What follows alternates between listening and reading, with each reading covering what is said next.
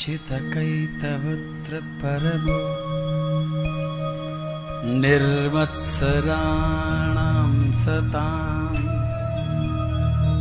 वीथ्यं वास्तवमत्र वस्तु शिवदम् तापत्रयोन्मूलनम्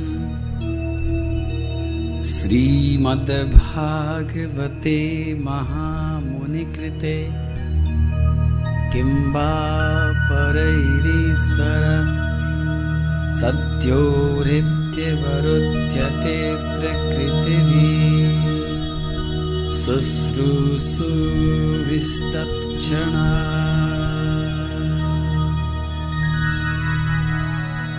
भागवत ने दूसरे श्लोक में एक वादा किया है। अद्भुत वादा है। श्लोक कहता है कि जिस परब्रह्म परमात्मा के लिए सत्युग में, द्वापर में, त्रेता में ऋषि मुनि बड़ी बड़ी समाधि लगाते थे और समाधि लगाने के बाद में भी वो परमात्मा समाधि के अंदर कभी कभी आता था और आकर के दोबारा चला जाता था। भागवत कहती है कि मैं तुमसे वादा करती हूँ कि तुम मेरे पास आकर के केवल मुझे सुनो। और मैं उसी क्षण उस परब्रह्म परमात्मा को लेकर के तुम्हारे पास आ जाऊँगी। और तुम्हारे हृदय में, तुम्हारे हृदय की कोठरी में, तुम्हारे हृदय के कमरे में मैं उस परमात्मा को बंद कर दूँगी। ऊपर से ताला डाल दूँगी, ताकि वो कभी दोबारा तुम्हारे हृदय के कमरे में से निकल करके भाग न जाए। ये भागवत का श्लोक कहता है, सद्यो हृदय वरुद्य तित्र कृतवी शुश्रूषु क्षणात अब देखिए, हमारे सामने एक परीक्षा की बात है कि या तो ये श्लोक झूठ बोल रहे हैं सरासर, और या फिर हमारी किसी विधि में कोई कसर है। और ये तय होगा, इन आने वाले छह दिनों में, सातों दिन तो बीतने वाला है, इन छह दिनों में तय हो जाएगा कि भागवत झूठी है या भागवत सच्ची है। और इसको झूठा और सच्चा सिद्ध करने वाले आप ही होंगे। अगर इसको ठीक से आपने पालन कर लिया इन नियमों को अगर आपने गंभीरता से सुन लिया, सुननी हुई बात को समझ लिया, और समझी हुई बात को जीवन में उतारना शुरू कर दिया तो मुझे पूरा विश्वास है कि श्लोक सच्चे हो जाएँगे, और नहीं तो ये श्लोक झूठे ही रह जाएँगे जैसे कि अब तक रह गए।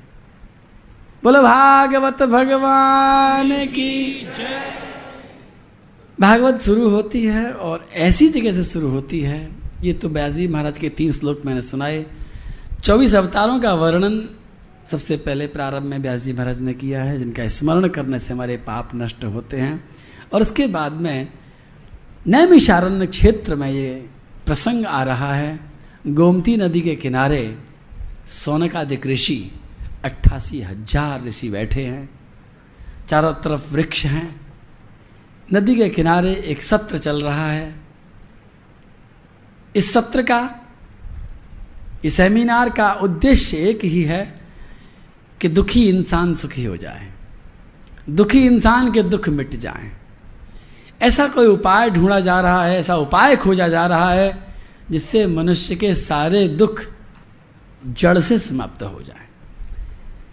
और उसी सत्र में सूत जी महाराज को प्रार्थना करके आसन पर बिठाया गया है। और सूत जी महाराज इस भागवत की चर्चा करते हैं। क्योंकि इन अट्ठासी हज़ार ऋषि मुनियों को वेद का पाठ करते करते कई दिन बीत गए। उपनिषदों की कथा करते करते कई दिन बीत गए। वेद, उपनिषद, ब्राह्मण ग्रंथ और तरह तरह के शास्त्र जब मनुष्य को सुखी नहीं कर पाए, तब भागवत का प्राकट्य हुआ। एक बार फिर से जयकारा लगाओ आप सब लोग। बोलो, भागवत भगवान की। और फिर ये कथा ऐसी आती है जिसमें एक बार फिर भागवत की महिमा समझ में आएगी। एक बार महिमा हम समझ लें। व्यास जी महाराज बैठे हैं, अपने आश्रम में, बद्रिक आश्रम में जमबद्री विशाल का तीर्थ है। उस बद्रिक आश्रम में सरस्वती नदी के किनारे बूढ़े व्यास बैठे हैं, बड़े उदास बैठे हैं, बड़े परेशान बैठे हैं। अपने चेहरे को अपने हाथ पर रख करके चिंतन में डूबे हैं, चिंता में डूबे हैं। सोच रहे हैं, क्या गलती हो गई मेरे से? मैंने इस मनुष्य को आनंद देने के लिए, सुखी करने के लिए इतने ग्रंथ बना डाले। महाभारत रच डाला। एक लाख श्लोक लिख दिए।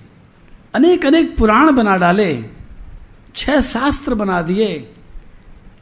फिर भी लगता है कहीं कुछ गलती रह गई है। भागवत की शुरुआत हो रही है। और भागवत की शुरुआत निरहंकार मन से शुरू होती है। व्यास जी जैसा बुद्धिमान आज तक कोई विद्वान पैदा नहीं हुआ। विशाल बुद्धि है। इतने बड़े विद्वान हैं, भगवान के साक्षात अवतार हैं। इतने सारे ग्रंथों को रचने के बाद सोच सकते थे कि मैंने जो करना था कर दिया, अब इनकी भाग्य की बात है, अगर सुखी नहीं होते तो नहीं हो, मैं क्या करूँ? व्यक्ति थोड़ा सा कार्य करके, थोड़ा सा पुरुषार्थ करके थक जाता है, अपने आप को सही सिद्ध करने की कोशिश करता है, लेकिन ये अपने आप को सही सिद्ध करने की कोशिश वाला तत्व कौन सा होता है? अपने आप को सही सिद्ध करने वाला तत्व जो है, उसका नाम है अहंकार।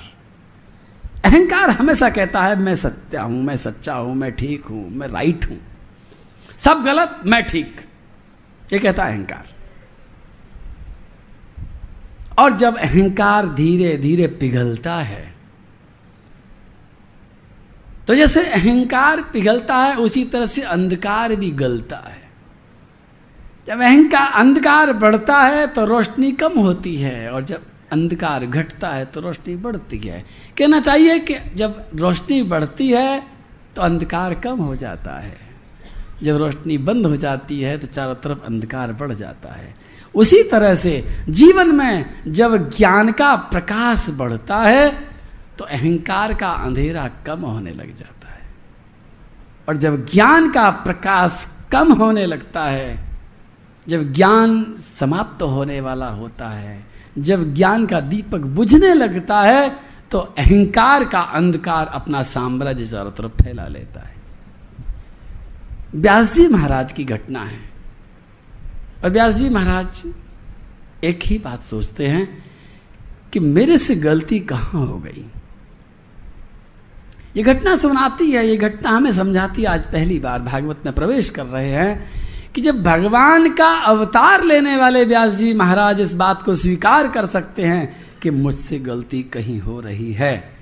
तो एक साधारण इंसान हम और आप अपनी गलती क्यों नहीं स्वीकार कर सकते?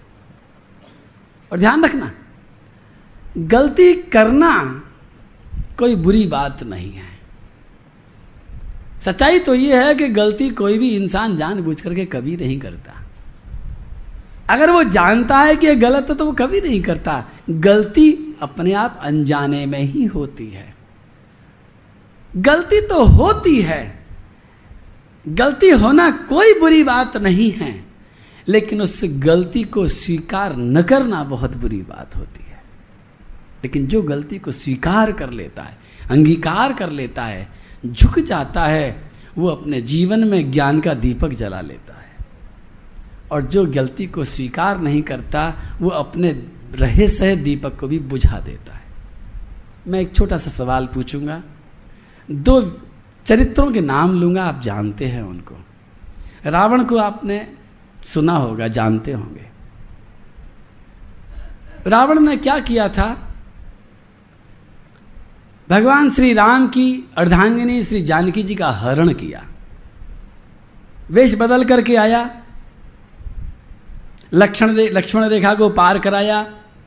पुष्पक विमान में सीता जी को ज़बरदस्ती बिठा करके ले गया और अशोक वाटिका में बंदी बना दिया और उनसे कहता रहा कि मुझे पति रूप में स्वीकार कर लो। बार बार आता रहा बार बार धमकाता रहा बार बार समझाता रहा। मुझे पति बनाओ, मुझे पति बनाओ, मेरी पत्नी बनो मेरी पत्नी बनो गलत बात है। क्या कहता आपका हृदय? अच्छा किया? अच्छा काम किया? घबरा क्यों गए? अरे, गर्दन हिला के कुछ कुछ तो बता दो। भाई, मैं तो पूछूँगा तुमसे, ये हमारी सीट तो मेरे पास है नहीं, मैं तो ऐसे ही पूछूँगा। गलत काम किया कि अच्छा काम किया? बस तो गलत काम किया ना। ऐसे हिला दे करो। हाँ मैं ऐसे हिला दे करो ना ऐसे हिला दे करो। अब दूसरे चर्चा करता हूँ मैं। एक का नाम है इंद्र। इंद्र भी एक ऋषि पत्नी के ऊपर मोहित हो गया। अहिल्या उसका नाम था, सुना होगा तुमने नाम? वो बेश बदल करके वो भी आया।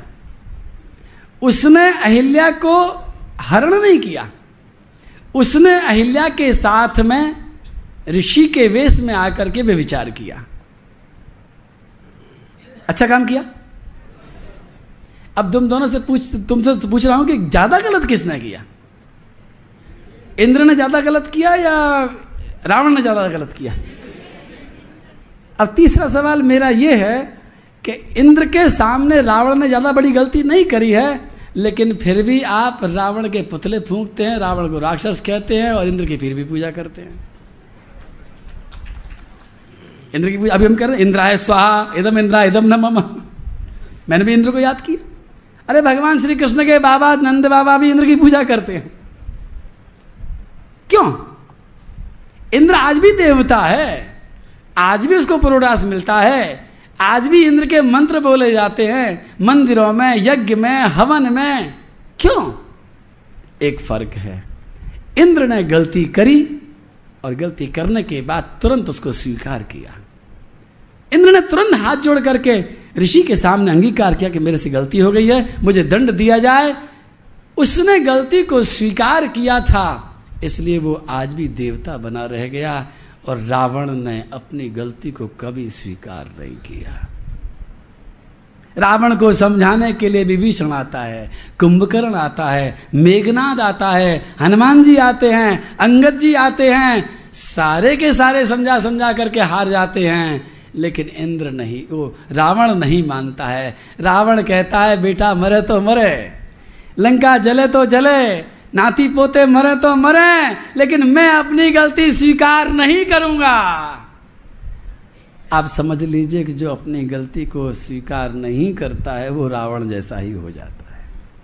और जो गलती को जितना जल्दी स्वीकार कर लेता है, उतना ही देवता हो जाता है, अपने जीवन में ज्ञान का दीपक जला लेता है। और यहाँ प्रसंग आ रहा है श्री व्यास जी महाराज का। श्री व्यास जी महाराज को कोई पूछने नहीं आया कि तुमने क्या गलती करी? व्यास जी महाराज खुद अपनी गलती को खोज रहे हैं। कहाँ गलती हो गई? और मैं आपसे एक विनती करूँ सत्संग का नाम आपने सुना और स्वाध्याय का नाम भी आपने सुना है, स्वाध्याय। बड़ा सुंदर शब्द है। उपनिषदों में भी आता है, स्वाध्याय करने वाले को बहुत पुण्य मिलता है। कितना पुण्य मिलता होगा? बताओ फिर हाँ या ना में कोई जवाब नहीं। चुप। बताऊँ क्या? स्वाध्याय करने, जो रोज़ाना स्वाध्याय करता है, उसको कितना पुण्य मिलता है? इसके बारे में उपनिषद कहते हैं कि यदि कोई आदमी इस पूरी धरती को सोने से ढके, सोना, गोल्ड, इस पूरी धरती को गोल्ड से, सोने से ढके, पूरी पृथ्वी को, और इस पूरी पृथ्वी को ढक करके सोने से वो किसी को दान करे संभव है क्या? फिर भी कोई ऐसा निकल आवे, महावीर, पराक्रमी, उठान ले कि मेरे को तो करना ही है। पहले तो सोना पैदा करे इतना सारा। ईमानदारी से कमाई करके सोना लेकर के आवे, फिर सोने से ढक पृथ्वी को ढके और फिर उसको दान करे और एक दिन नहीं रोज रोज दान करे। रोज एक धरती नहीं लेकर के आए, सोने से ढके, रोज रोज रोज सोने से ढक करके पृथ्वी को दान करने वाले को जितना पुण्य मिलता है, उससे कई गुना पुण्य रोज़ाना स्वाध्याय करने वाले को मिलता है, ऐसा शास्त्र कहते हैं। यही आकर के मेरे मन में लालच आ जाता है। अरे, सोने की बात हो रही है। तो मैं चाहता हूँ कि आप भी ऐसा कर लें। कर लें। ऐसा कुछ कर, सीख जाए अब स्वाध्याय कैसे होता है?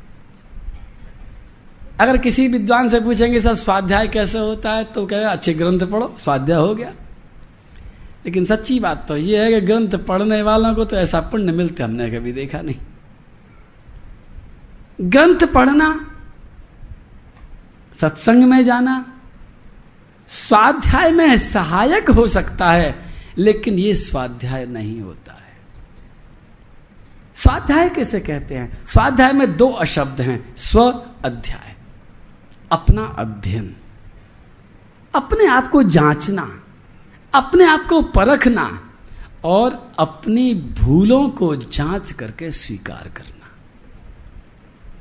जो व्यक्ति अपनी भूलों को स्वीकार करता है, जाँच करके कि मेरे से, मेरे जीवन में, मेरे कर्म में, मेरे गुण में, मेरे स्वभाव में कहाँ गलती हो रही है? मेरी सोच में कहाँ गलती हो रही है?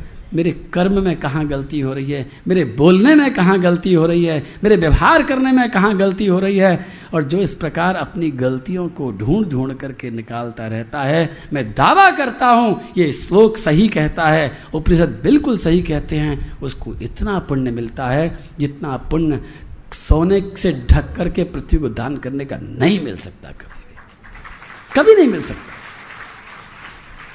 और इसमें कोई लागत नहीं लग रही है। श्री व्यास जी महाराज की हम जय जयकार करते हैं। बोलो व्यास जी महाराज की।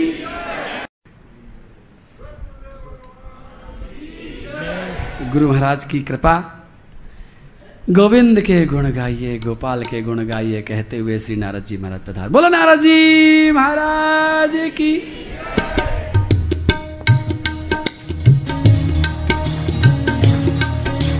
आइए हमने गाएँ गोविंद के गुण गाइए गोपाल के गुण गाइए। गोविंद के गुण गाइए गोपाल के गुण गाइए। गोविंद के गुण गाइए गोपाल के गुण गाइए। गोविंद के गुण गाइए गोपाल के गुण गाइए। द्वार मन के खोल कही देखिए संत भगवान पधार रहे हैं, इससे बड़ा चमत्कार और क्या होगा? आपने मन में सोचा?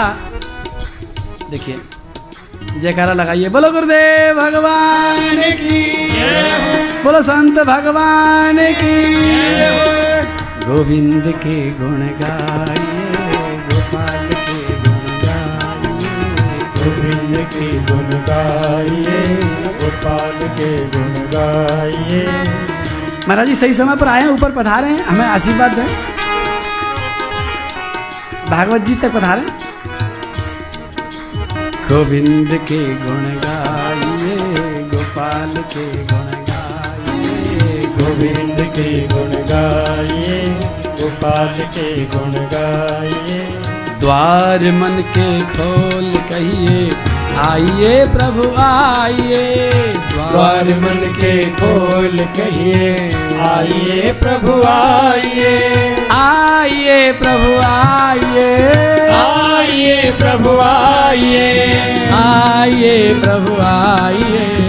आइए प्रभु आइए। आइए प्रभु आइए। आइए प्रभु आइए। आइए प्रभु आइए। आइए प्रभु, आइए। गोविंद के गुण गाइए, गोपाल के गाइए। गोविंद के गुण गाइए, गोपाल के गुण गाइए। गोविंद के गुण गाइए, गोपाल के गुण गाइए। गोविंद के गुण गाइए, गोपाल के गुण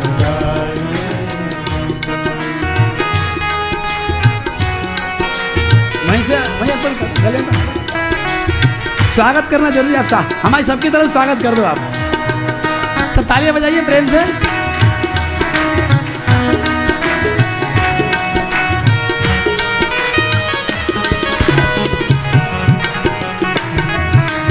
गोविंद के गुणगाइए गोपाल के गुणगाइए गोविंद के गुणगाइए। गोपाल के गुण गाइए। गोविंद के गुण गाइए। गोपाल के गुण गाइए। गोविंद के गुण गाइए। गोपाल के श्री नारद जी महाराज आए हैं। बीणा बज रही है। और नारद जी महाराज आकाश मार्ग से आकर के विराजमान हुए हैं। बीणा को उन्होंने बंद किया है। कीर्तन थोड़ी देर के लिए बंद हुआ है रुका है। और श्री नारद जी महाराज को आसन पर बिठाकर व्यास जी महाराज ने उनका पंचोपचार से पूजन किया है। अथतम सुखमासीना उपासीनम बृहस्रवा देवर्षि प्राह विप्रसिम बीणा पाणी स्मयन निवा श्री नारद जी महाराज ने बड़े मुस्कुरा करके पूछा, व्यास जी महाराज, आप ठीक हैं? व्यास जी महाराज ने कहा, आप सब जानते हो। मेरे अंदर बहुत बड़ी पीड़ा है। मेरे पुरुषार्थ में, मेरे इस कृत्य में कहीं कमी रह गई है। आप बताइए, आप मेरी पुकार के कारण ही चल करके आए हैं और इस समय आप गुरु रूप में हैं। आप मुझे बताइए, मेरे से क्या गलती हो गई? श्री नारद जी महाराज ने अब शुरू किया है कुछ बताना। बहुत खतरनाक काम है। किसी की गलती बताना बहुत कठिन काम है। गुरु बनना सरल नहीं है। हाँ अपने मर्द से वैसे गुरु बनना सरल भी है। एक बार एक आदमी गया था एक संत के पास, में बोले, महाराज, शिष्य बना लो। तो संत जी ने कहा, भाई शिष्य ऐसे तो नहीं बनाएँगे, तुम बारह साल तक हमारे आश्रम में सेवा करो तो बनाएँगे, फिर देखेंगे। बोले, बारह साल तक मैं सेवा करता रहा और फिर भी आपने अगर नहीं बनाया तो संत बोले, फिर बारह साल सेवा कर लेना। बोले, इसके बाद में, चौबीस साल के बाद में भी अगर आपने नहीं बनाया तो? संत बोले, बारह साल और सेवा करना। और छत्तीस साल लग गए तो? बोले, देख लो। तो आदमी बोला, एक काम बताओ महाराज जी अगर मैं शिष्य नहीं बनना चाहूँ और गुरु बनना चाहूँ तो? महात्मा जी बोले, वो तो बारह मिनट भी नहीं लगेगी। बोले, क्या करना पड़ेगा? बोले, ऊँचे आसन पर बैठ जाओ और जो मिले उसी को उपदेश झाड़ना शुरू करो तो बन गए गुरु। और मैं देखता हूँ कि आजकल संसार में शिष्य तो बहुत कम है, गुरु ही गुरु भरे पड़े। जिधर देखो गुरु जी गुरु जी हैं। लोग कहते गुरु जी नहीं मिलते। मैं कहता हूँ गली गली मोहल्ले मोहल्ले गुरु जी मिलते घर घर में गुरु जी मिलते जो बिना मांगे ही सलाह देने लग जाते हैं। सलाह ऐसी चीज़ है जो बिना मांगे आदमी देने लग जाता है। लेकिन अगर वास्तव में किसी को आप उसकी गलती बताना चाहते हैं तो फिर ध्यान रखना, सात नियमों का पालन करते हुए ही ऐसा करना। नहीं तो रिएक्शन हो जाएगा। आप अक्सर देखे, देखते होंगे कि आपने किसी को अच्छी बात बताई कि देख, तू यहाँ गलती कर रहा है। और जिसको आप बताते हैं वो मुँह फैला लेता है। नाराज़ हो जाता है।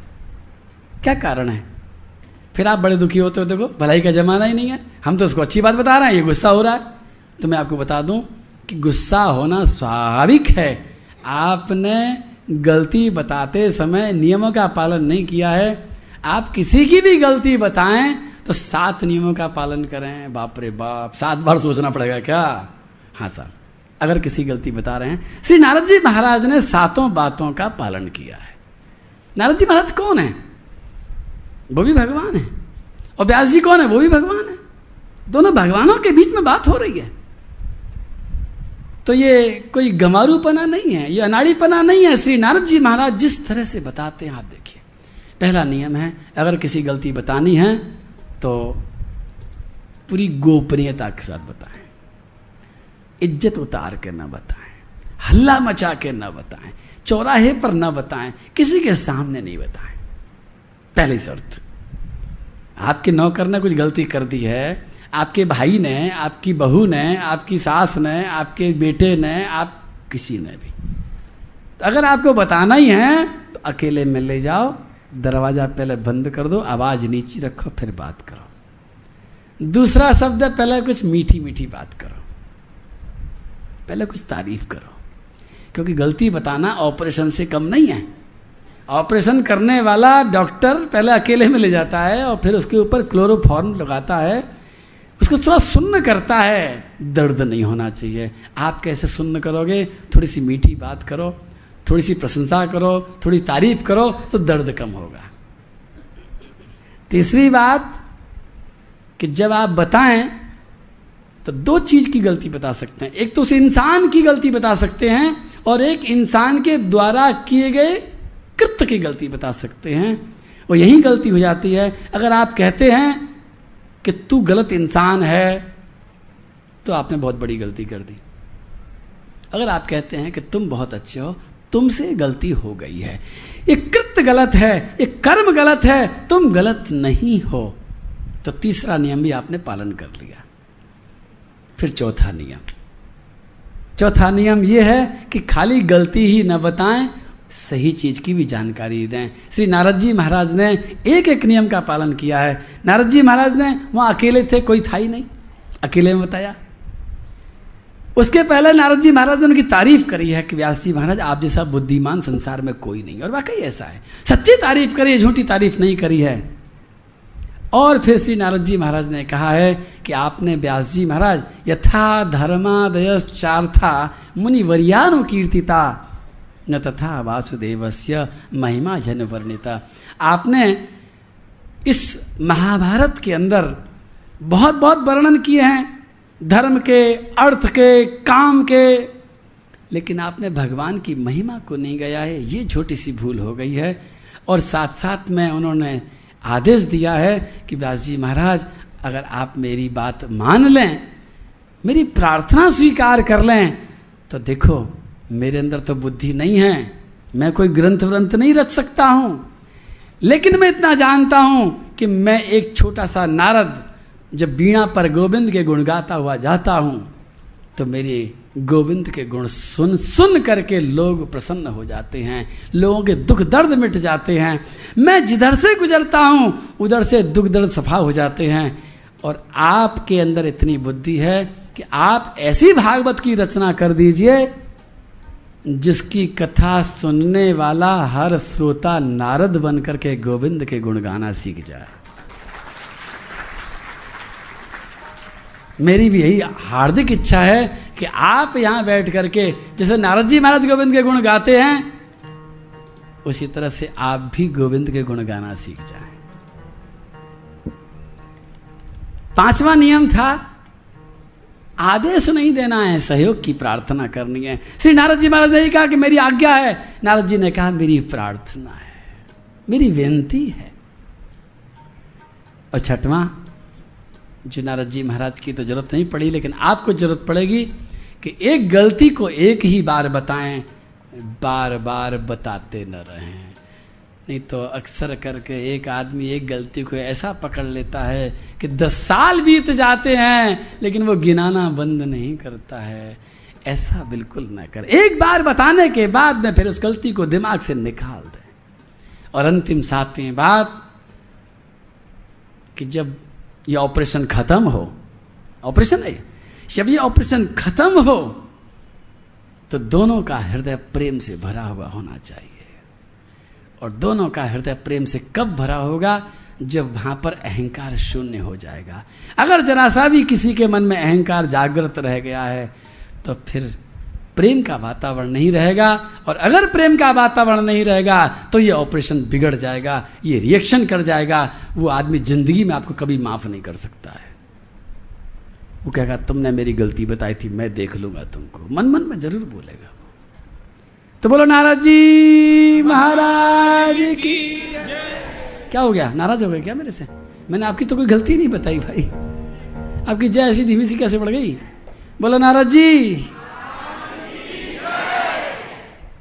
सेकंड गियर में गाड़ी उठती है क्या? गोविंद के गुण गाई, गोपाल के गुण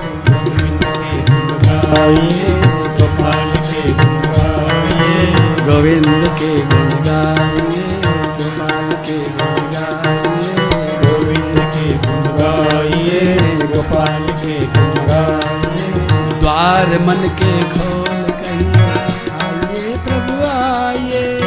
द्वार मन के खोल कहिए आइए प्रभु आइए आइए प्रभु आइए आइए प्रभु आइए आइए प्रभु आइए आइए प्रभु आइए आइए प्रभु आइए आइए प्रभु आइए आइए प्रभु आइए आइए प्रभु आइए आइए प्रभु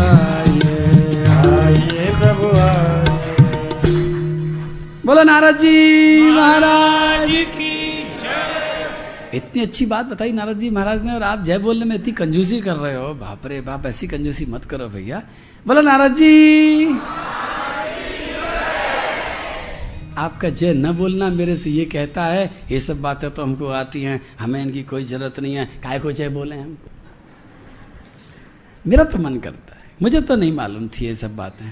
और इन बातों को मैं जितनी बार कहता हूँ उतनी ही बार सुनता भी हूँ। और जितनी बार सुनता हूँ, उतनी ही बार अपने जीवन में और उतारने की संकल्प करता हूँ। क्योंकि ये वो बातें हैं जो जीवन में उतरना आसान काम नहीं है। ये गलतियाँ वो हैं जो जीवन में हम पचास बार करते हैं। और इन गलतियों को कर करके हमारे अपने जीवन को पूरी तरह से नरक बना डाला है। हमने दूसरों की गलतियाँ निकाल निकाल करके, दूसरों को गलती बता बता करके सबको दुश्मन बना लिया है। हमारा कोई अब मित्र रह ही नहीं गया है। हमारी पत्नी भी अभी हमारा, हमारी मित्र नहीं है, हमारे नौकर भी हमारे मित्र नहीं हैं, हमारे भाई हमारे मित्र नहीं हैं, और इसका कारण केवल यही है कि हमने उनके अहंकार को जी भर करके चोट पहुंचाई है। आप किसी को डंडे से मारो, माफ़ कर देगा। आप किसी के पैर को तोड़ दो, वो माफ़ कर देगा। लेकिन किसी के अहंकार को अगर आपने कुचल दिया है तो वो ज़िंदगी भर आपको माफ़ नहीं करेगा। क्योंकि उसका अहंकार ही सब कुछ है।